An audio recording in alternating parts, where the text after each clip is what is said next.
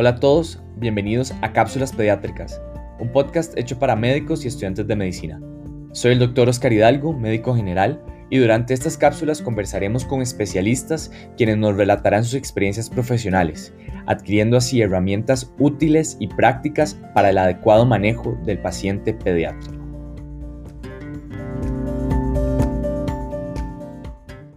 En esta cápsula tenemos nuevamente el placer de tener un invitado internacional, el doctor Miguel Ángel Minero Hibert, es médico pediatra, infectólogo del Hospital Infantil de México. Es también profesor del curso de infectología de la Universidad Nacional Autónoma de México y es profesor de los residentes de pediatría y de epidemiología del Centro Médico Nacional. El doctor Minero cuenta también con una página de Instagram donde educa a padres de familia y a médicos sobre temas de infectología.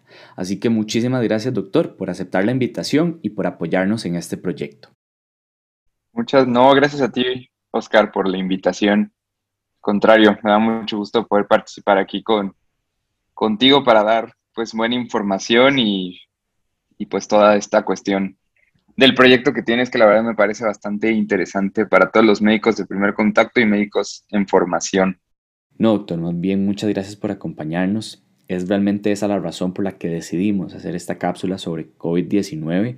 Creo que es realmente importante que nosotros como médicos nos mantengamos actualizados sobre este tema, eh, más ahora que continuamos todavía en esta pandemia y bueno, ojalá podamos recopilar en esta cápsula los puntos claves para identificar al paciente con COVID-19 y su adecuado abordaje.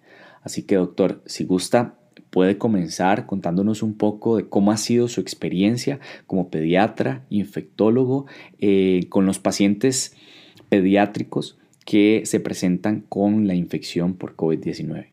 Pues mira, creo que la manera más sencilla de poderte yo como comentar como la experiencia quizás sea como platicarte uno de los casos eh, que yo he podido tener la, la oportunidad de ver como, como infectólogo ya del área de pediatría específicamente con el, con el diagnóstico de, de COVID-19, porque sí cambió muchísimo como obviamente el inicio de la pandemia donde prácticamente estábamos nulos de información a cómo se está manejando hoy un niño o un paciente con, con alguna infección por, por SARS-CoV-2, o sea, que causa COVID-19, o por una complicación derivada de la misma porque pues evidentemente la información que se tiene actualmente pues ya está mucho más avanzada, ya se cuentan con más información, entonces claro que cada día con día pues van cambiando las recomendaciones y, y los manejos, pero pues no sé qué te parezca si, si te lo empiezo como a contar así con un caso.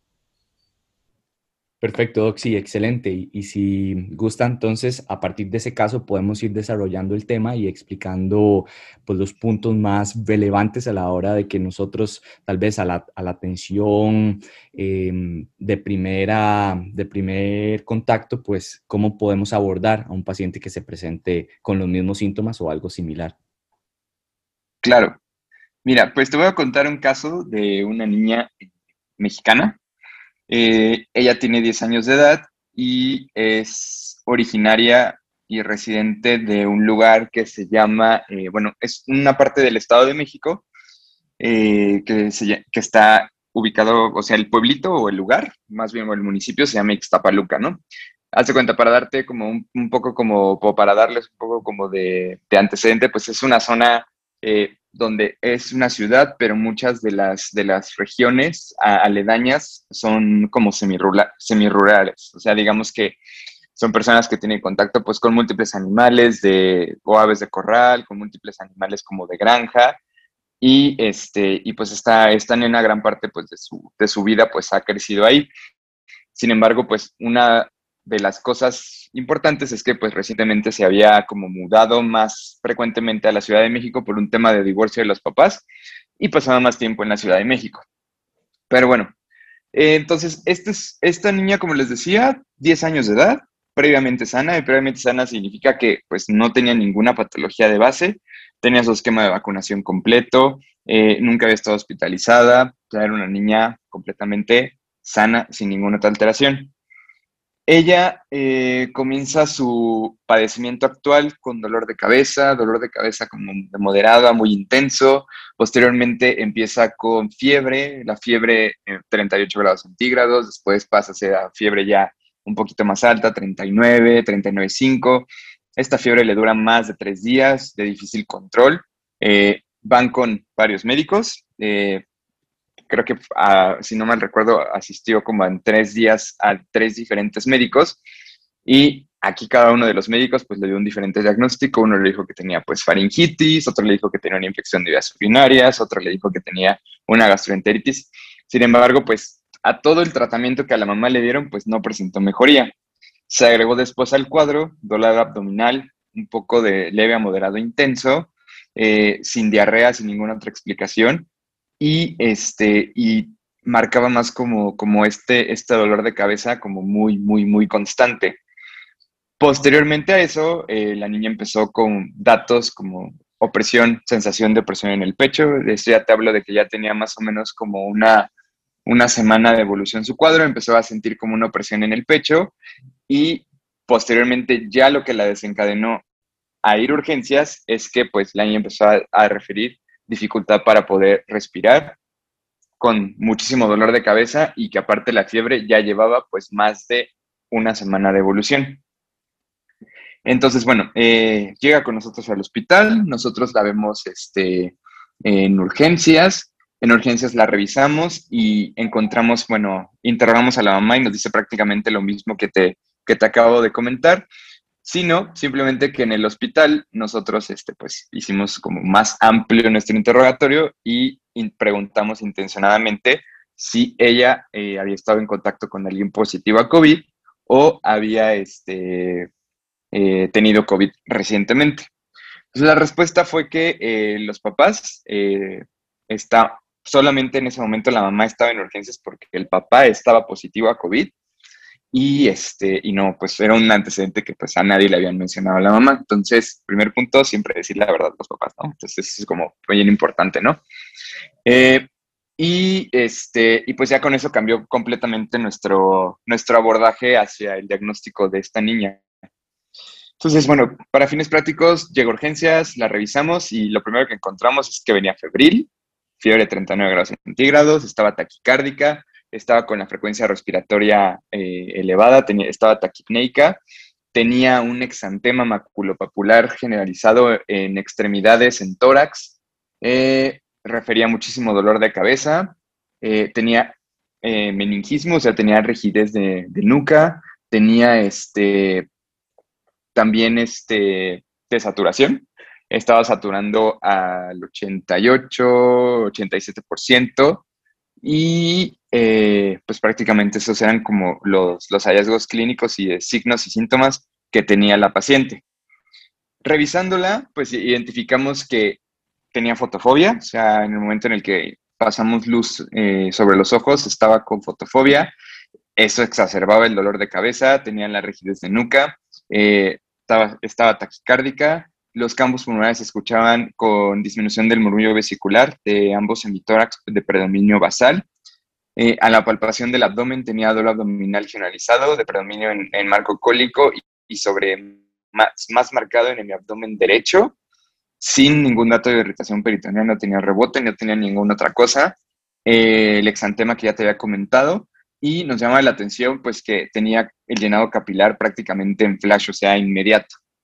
Le tomaron la TEA y pues estaba con hipotensión. Tenía una tensión media por debajo del percentil eh, eh, para la edad, que ya le quedaba en hipotensión.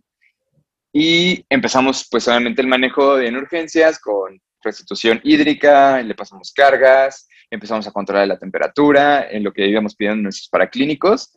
Y pues conforme fue evolucionando el caso, pues la niña empezó a requerir, este, después de tres administraciones de volumen, no respondía, seguía hipotensa y pues ni modo, tocó ponerle aminas para pues compensar la TEA, entonces ya la catalogamos como una, un choque séptico adquirió en la comunidad, probablemente secundaria una infección por COVID-19 por el antecedente que tenían los papás, porque en realidad el examen físico no identificamos como un foco claro de infección, Sin embargo, lo que a todos nos llamó la atención en ese momento que la revisamos fueron las manifestaciones neurológicas que tenía, es decir, este dolor de cabeza tan intenso, la fotofobia y la rigidez de nuca. Eh, bueno, ingresó a la unidad de, pues no como de terapia intensiva, digamos que fue como una terapia intermedia, y pues pedimos todos los paraclínicos. En los paraclínicos que le pedimos, pues fue una biometremática, pedimos reactantes de fase aguda sospechando en COVID-19 activo o en un síndrome pediátrico inflamatorio multisistémico, que es una complicación posterior a COVID-19. Eh, pedimos PCR para COVID, pedimos anticuerpos para COVID, pedimos un examen general de orina y pedimos una tomografía en, esos, en ese momento. De los paraclínicos, los resultados que te puedo mencionar que eran de relevancia, la biometría se encontraba con una leucopenia importante, eh, los reactantes de fase aguda estaban muy elevados, tenía ferritina prácticamente en 2000, la BCG estaba en 70, PCR la tenía 180, me parece ser, si no mal recuerdo, tenía alteraciones en la coagulación, tenía dímero D elevado, fibrinógeno eh, elevado, tenía los tiempos de coagulación un poquito prolongados. Y, este, y nosotros en el hospital contamos con un marcador específico que es la interleucina 6, que es muy importante para tanto el contexto como del PIMS y del COVID, y este lo tenía en 140, o sea, estaba bastante elevado. La tomografía nos reportaba pues infiltrados y pues ahora sí que en vidrio esmerilado o vidrio despulido, en ambos hemitórax. Y prácticamente pues era lo que, lo que habíamos como tenido como de diagnóstico en ese momento. Eh, la PCR la tuvimos prácticamente horas después, tarda más o menos alrededor de 12 horas de tenerla, estuvo positiva, ella estaba positiva en ese momento por PCR para SARS-CoV-2. Y eh, los anticuerpos más o menos se tardan en entregarlos unas 48 eh, horas. A las 48 horas también teníamos titulación de IgG positiva, o sea que ya tenía memoria para, para COVID-19. Y este, pues prácticamente de la evolución del caso, pues la niña se empezó el tratamiento, el tratamiento que se le empezó a esta niña como cumplía criterios eh, de PIMS por la fiebre, por las alteraciones hematológicas, por las alteraciones este, cardiovasculares, porque requirió manejo con aminas, eh, por las alteraciones a nivel de piel y mucosas, tenía el exantema y posteriormente ya desarrolló sí, un enantema con lengua en fresa y este, eh, keilitis, más este, pues los antecedentes del contacto y la positividad de la PCR, pues lo catalogamos como un PIMS. Entonces, en ese momento empezamos tratamiento con metilprednisolona en bolos y camaglobulina eh, intravenosa. Y la evolución del cuadro de la niña, pues no iba con tendencia a la mejoría, inclusive sus síntomas eh, iban como empeorando, más marcada la cefalea, muy constante, muy, muy importante la cefalea que ella refería y la fotofobia haciendo como si muchísimo más, más relevante. Cosa que nos empezó a llamar muchísimo la atención a los médicos que, que estábamos valorando el caso de esta paciente. Y pues, eh, pues ni modo, yo solicité que se, le, que se le hiciera una punción lumbar a esta paciente porque pues teníamos que descartar que no tuviera una neuroinfección sobreagregada por alguna cuestión, porque la clínica era muy sugestiva, la rigidez de nuca, la fotofobia el dolor de cabeza como muy, muy intenso. Entonces, bueno, se programó para punción lumbar y la punción lumbar nos reportaban un líquido con prácticamente leucocitos en el límite, me parecía ser que 5 o 6, si no mal recuerdo, pero lo único que estaba alterado eran las proteínas que estaban bastante elevadas. Eh, tenía unas proteínas, me parece ser que casi en 86, eh, totales en, líquidos falorraquídeo, y este, prácticamente era como, como lo único que llamaba la atención, o sea, si había una inflamación a nivel del sistema nervioso central. Entonces nosotros aquí en México contamos con un panel ampliado de meningitis donde vienen diferentes agentes que se que, se buscan, ¿no? Entre ellos eh, virus que pueden causar meningitis, como puede ser eh, virus del herpes, todos los ecovirus, o también este, bacterias como Streptococcus pneumoniae, como algunos gram negativos, como puede ser E. coli. Y peculiarmente el panel que tenemos también incluye infecciones por hongos, entre ellas Cryptococcus neoformans. Eh, y bueno, para no hacer el cuento tan largo y ya ir como avanzando, eh, resulta que obtenemos el resultado de esta PCR en líquidos falorraquídeo positiva para criptococo. Y pues fue una sorpresa para todo el mundo, así como de, ¿cómo? O sea, ¿por? Si la niña es como inmunocompetente, no tiene antecedente de ninguna eh, inmunodeficiencia, porque sabemos que las infecciones por criptococo a nivel del sistema nervioso central, eh, pensamos siempre en pacientes con inmunodeficiencias, pensamos en pacientes con VIH, o sea, algo ahí no cuadraba en el cuadro de esta niña y pues sí nos llamaba muchísimo la atención que era, ¿no?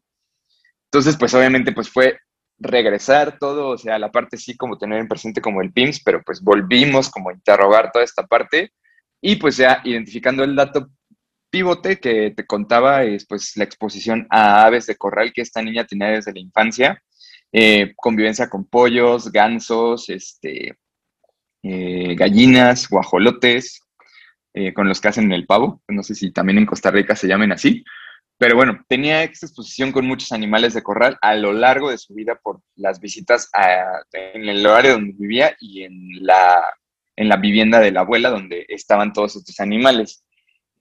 Entonces, si tú recuerdas, bueno, si recordamos, el criptococo nosotros lo podemos inhalar en el momento en el que tenemos como alguna exposición, que en este caso la niña pues tenía este antecedente.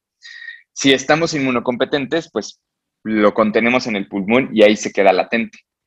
¿Cuál fue la explicación posteriormente después? Si tú sabes más o menos, o bueno, si te recuerdas, la infección por VIH que hace, hace una linfopenia importante. Lo mismo que hace el COVID-19 o un PIMS grave o una complicación grave de COVID, baja los linfocitos completamente. Y eso es un dato muy importante que todos los médicos que nos estén viendo, si ven un niño con COVID-19 y está muy linfopénico, es un dato de alarma. ¿Por qué? Porque evidentemente esta paciente cursó con una inmunosupresión transitoria por el mismo COVID, por la misma linfopenia que le confirió el COVID, más aparte pues el tratamiento del PIMS que ves con metilprednisolona y metilprednisolona en bolos, o sea, dosis más altas porque ella tenía alteración cardíaca y porque tenía alteración neurológica principalmente. Entonces sí se tuvo que subir un escalón en, el tratamiento con el esteroide y pues evidentemente las defensas de esta paciente pues se fueron al piso prácticamente, se bajaron muy rápido, entonces aprovechó este hongo para pasar del pulmón al sistema nervioso central y diseminarse, ¿no? Entonces, bueno, eh, se empezó igual el tratamiento con, para criptococosis con este, ampotericina B y, este, fluconazol en biterapia, pero pues bueno, eh, se tomó un control de punción lumbar una vez que ya estaba resuelto como esta parte del PIMS, iba como mejorando, la punción lumbar estuvo eh, negativa. En realidad nunca pudimos aislar al criptococo ni en cultivo, ni tomamos antígenos específicos en líquidos falorraquídeo en suero. Jamás volvió a aparecer el criptococo, solamente apareció, pues evidentemente en el, en el momento de inmunosupresión más importante de la paciente, en el momento donde más eh, activo estaba el PIMS y obviamente pues la parte esta de, de la linfopenia por, por la infección propia por COVID-19.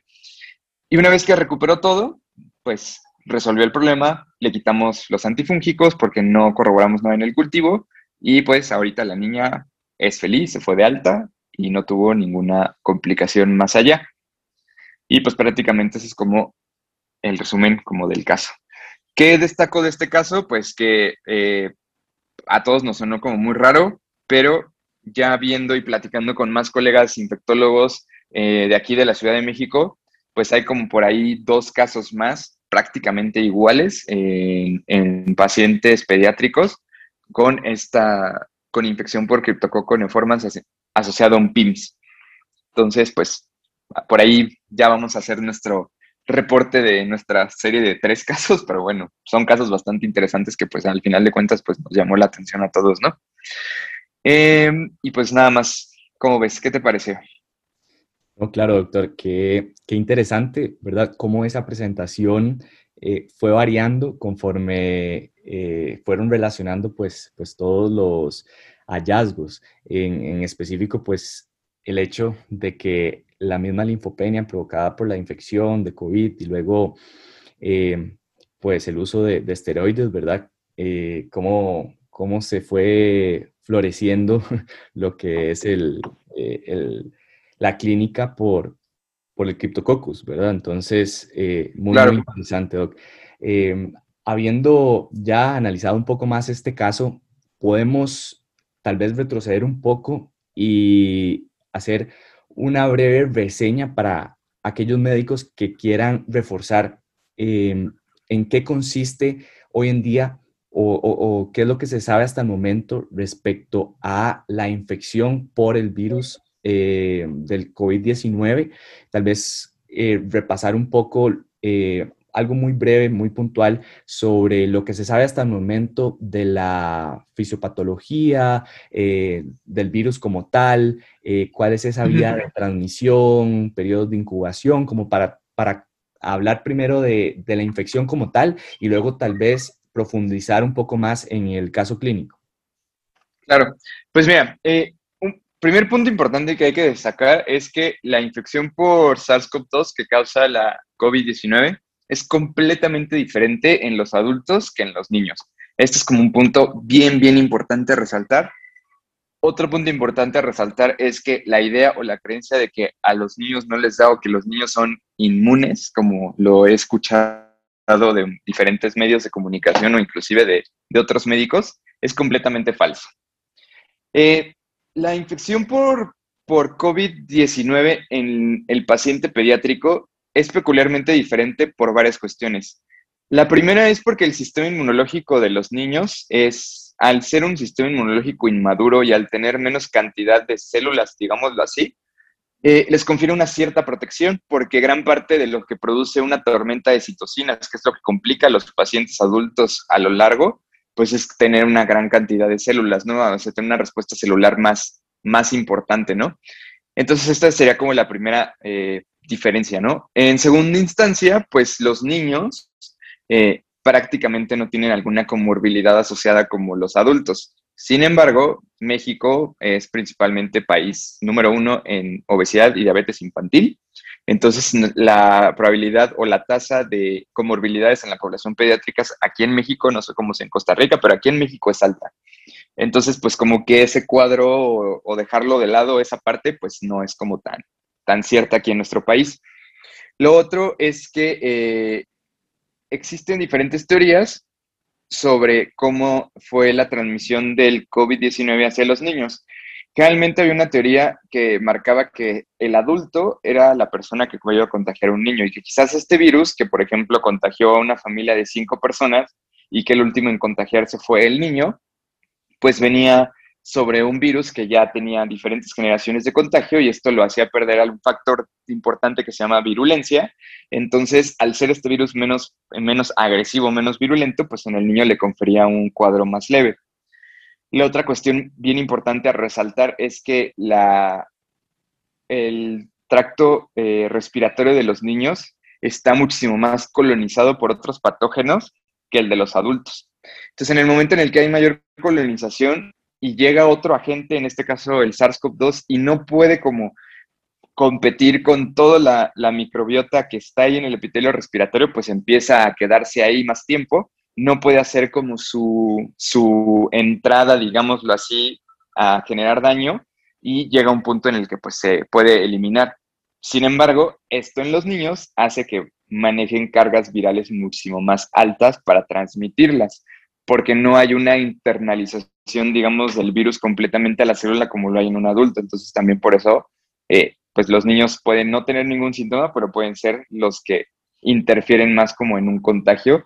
Y esto también está no nada más en, coronavirus, o sea, en influenza también está completamente demostrado que pasa exactamente lo mismo, que un niño puede contagiar a 20 personas eh, teniendo influenza, ¿no? O sea, la tasa de ataque es mucho mayor en la población pediátrica.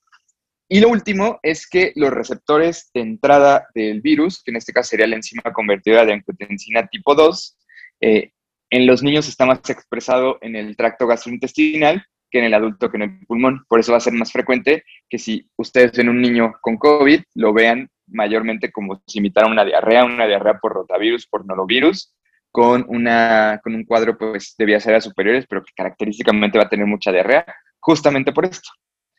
Y bueno, eh, una vez ya teniendo como esta breve introducción, pues hay que recordar que el virus forma parte de los beta coronavirus, eh, donde pertenece la familia del SARS y el MERS que causaron pandemias en el pasado. Y bueno, es un virus envuelto que tiene una proteína spike, que es así que lo que forma la corona, que va a ser la proteína más importante, porque es la llave que abre las chapas o las puertas del cuerpo para poder en internalizarse y generar alguna enfermedad.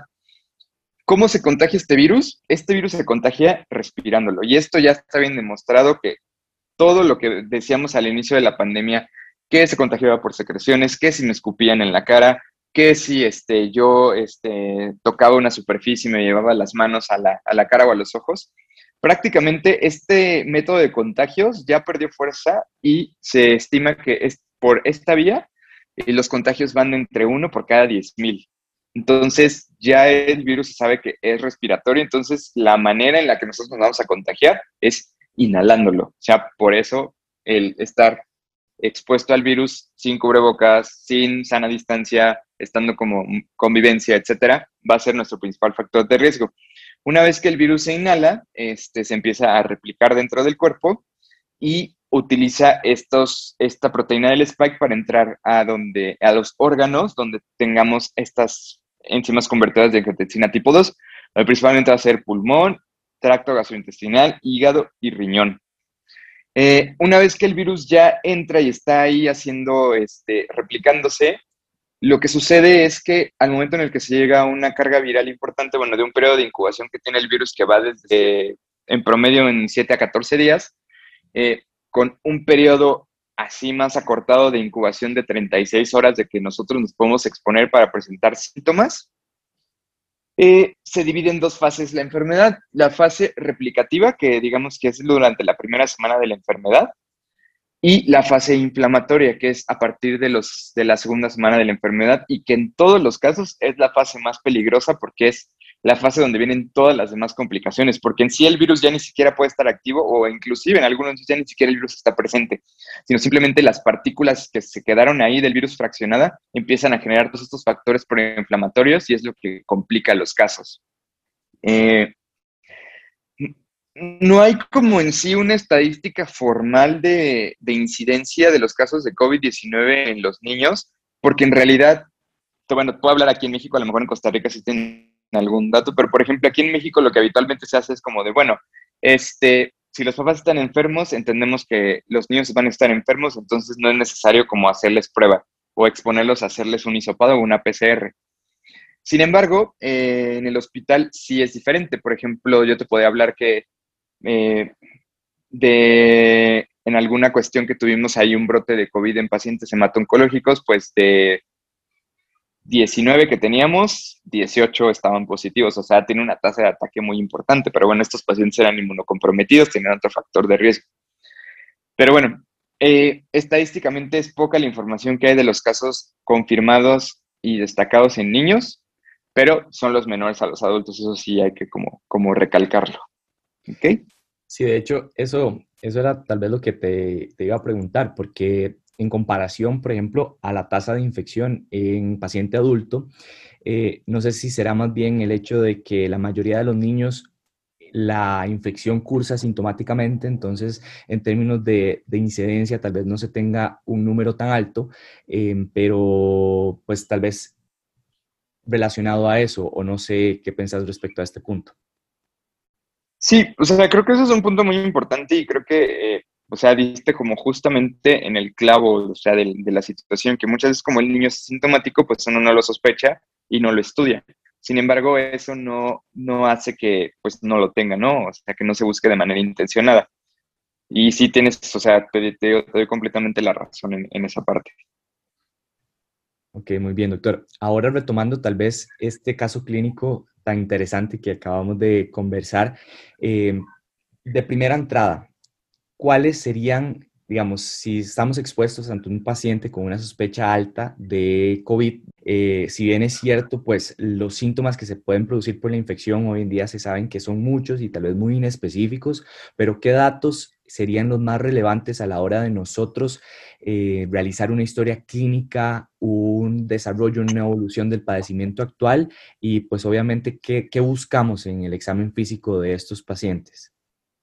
Ok, pues creo que en el niño es un poco más sencillo porque siempre va a haber como el antecedente o de algún familiar cercano o de los papás haber tenido o estar infectados en ese momento. Yo creo que ese es un punto muy clave, muy importante que siempre, siempre, siempre hay que como preguntarlo en el actual contexto de la pandemia.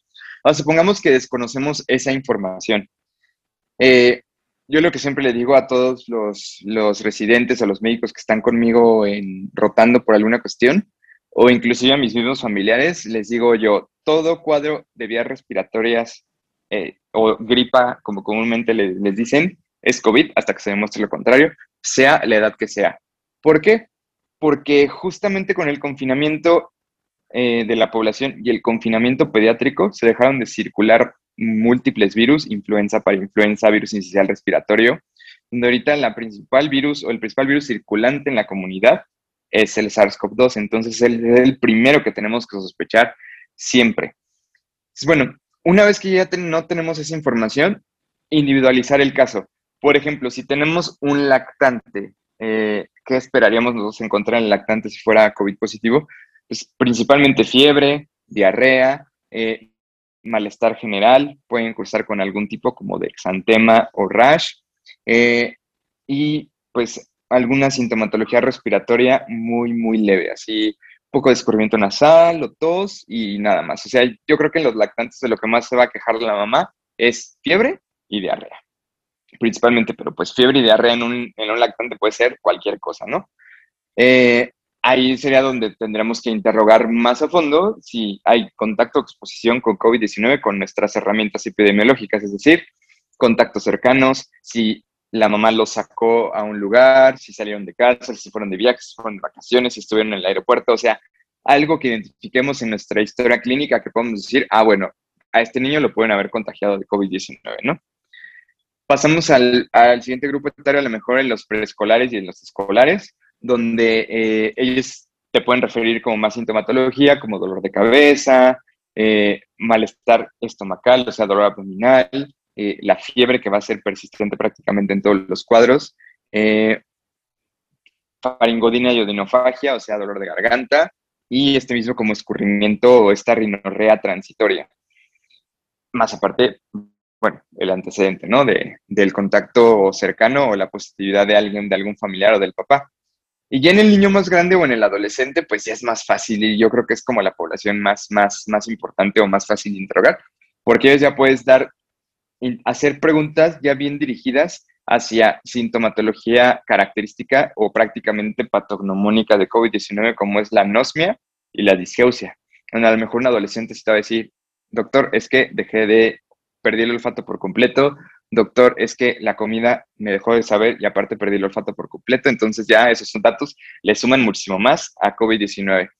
Más aparte, bueno, todos los demás, los demás datos que, tenemos. Entonces, característicamente debe ser un paciente que tenga algún cuadro respiratorio, ya sea tos, rinorrea, coriza, faringodinio, dinofagia, que curse con fiebre. La fiebre va a ser un punto muy, muy importante y la fiebre puede ser de bajo grado, 38 grados centígrados, hasta fiebre de alto grado y que tenga el antecedente, el antecedente de exposición antes. O sea, actualmente pues todos, todo el mundo tenemos el antecedente, pero que quizás la población pediátrica que está ahorita en confinamiento, que esté en un grupo más cerrado, pues sí ese antecedente es muchísimo más fácil como de interrogarlo. Entonces eso sería como, como la principal sospecha como clínica del interrogatorio. Muy bien, doctor. Y en términos, eh, tal vez respecto a mm, pacientes con ciertos eh, factores de riesgo, comorbilidades. Eh, hoy en día se conoce tal vez si el paciente tiene un antecedente de cierta patología, se asocia más a que pueda cursar con una infección más severa por COVID-19. Sí, eh, en realidad las patologías que ya habíamos comentado, o sea, diabetes, hipertensión en los niños, va a hacer que su cuadro sea más grave niños inmunocomprometidos, todos los niños que tengan leucemia, eh, alguna, algún cáncer de órgano sólido, van a tener mayor riesgo. Eh, niños con patologías respiratorias de base puede ser que tengan mayor riesgo, como puede ser niños con bronchodisplasia pulmonar o niños con asma. Todos estos van a predisponer a que pues, su cuadro sea más, más complicado. Doctor, tal vez retomando un poco el, el, caso clínico que ya pues, nos estableció cuál fue el abordaje que ustedes le realizaron en emergencias y ya en, en hospitalización. Eh, podemos tal vez hablar sobre el abordaje en términos de pruebas diagnósticas, retomar tal vez eh, puntualmente cuáles son esas pruebas que hoy en día existen para poder diagnosticar el COVID, eh, cuando utilizamos también algunas otras eh, pruebas complementarias. Mencionaba la, radio, bueno, la radiografía tórax o un TAC, ¿verdad? ¿Cómo, ¿Cómo vamos haciendo ese abordaje una vez que ya tenemos una sospecha alta de la infección por coronavirus? Bueno, va a depender mucho de la clínica que tú tengas al niño enfrente.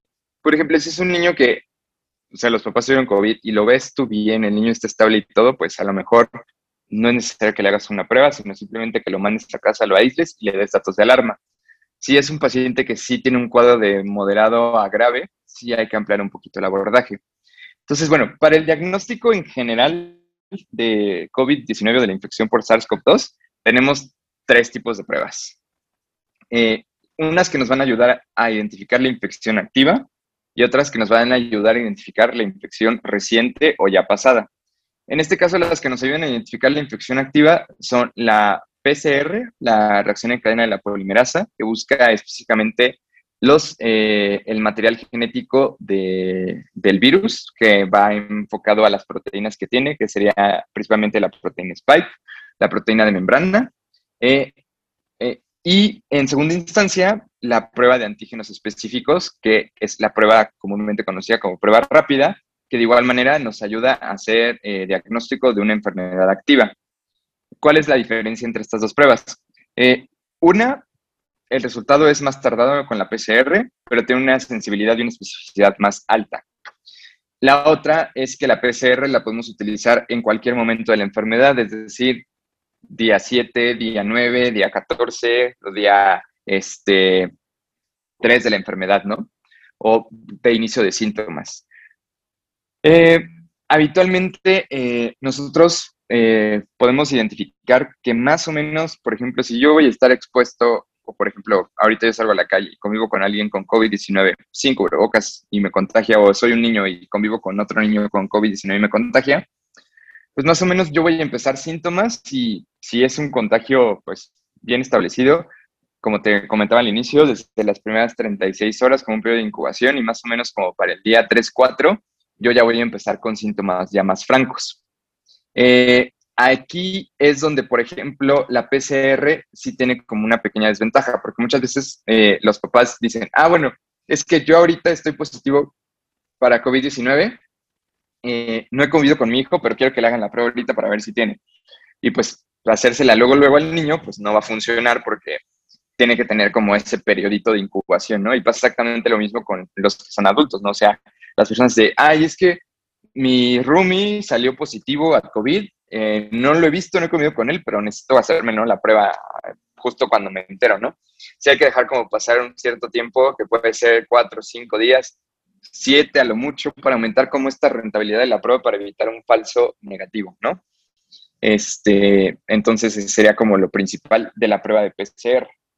La prueba de antígenos tiene ventaja de ser rápida, de tener un reporte en 15 minutos, de tener una sensibilidad y una especificidad prácticamente equiparable a la PCR, pero que esta pierde utilidad después de 7 días de enfermedad. Es decir, que si el paciente ya tiene más tiempo de, evolución y de enfermedad, pasados esos 7 días esa prueba va a perder rentabilidad y no va a ser una prueba confiable. Entonces, esa es como la única desventaja que tiene la prueba de antígenos. Eh, ambas son, se toman con hisopado eh, nasofaringio y orofaringio y serían como las, esas dos para hacer el diagnóstico eh, de enfermedad activa.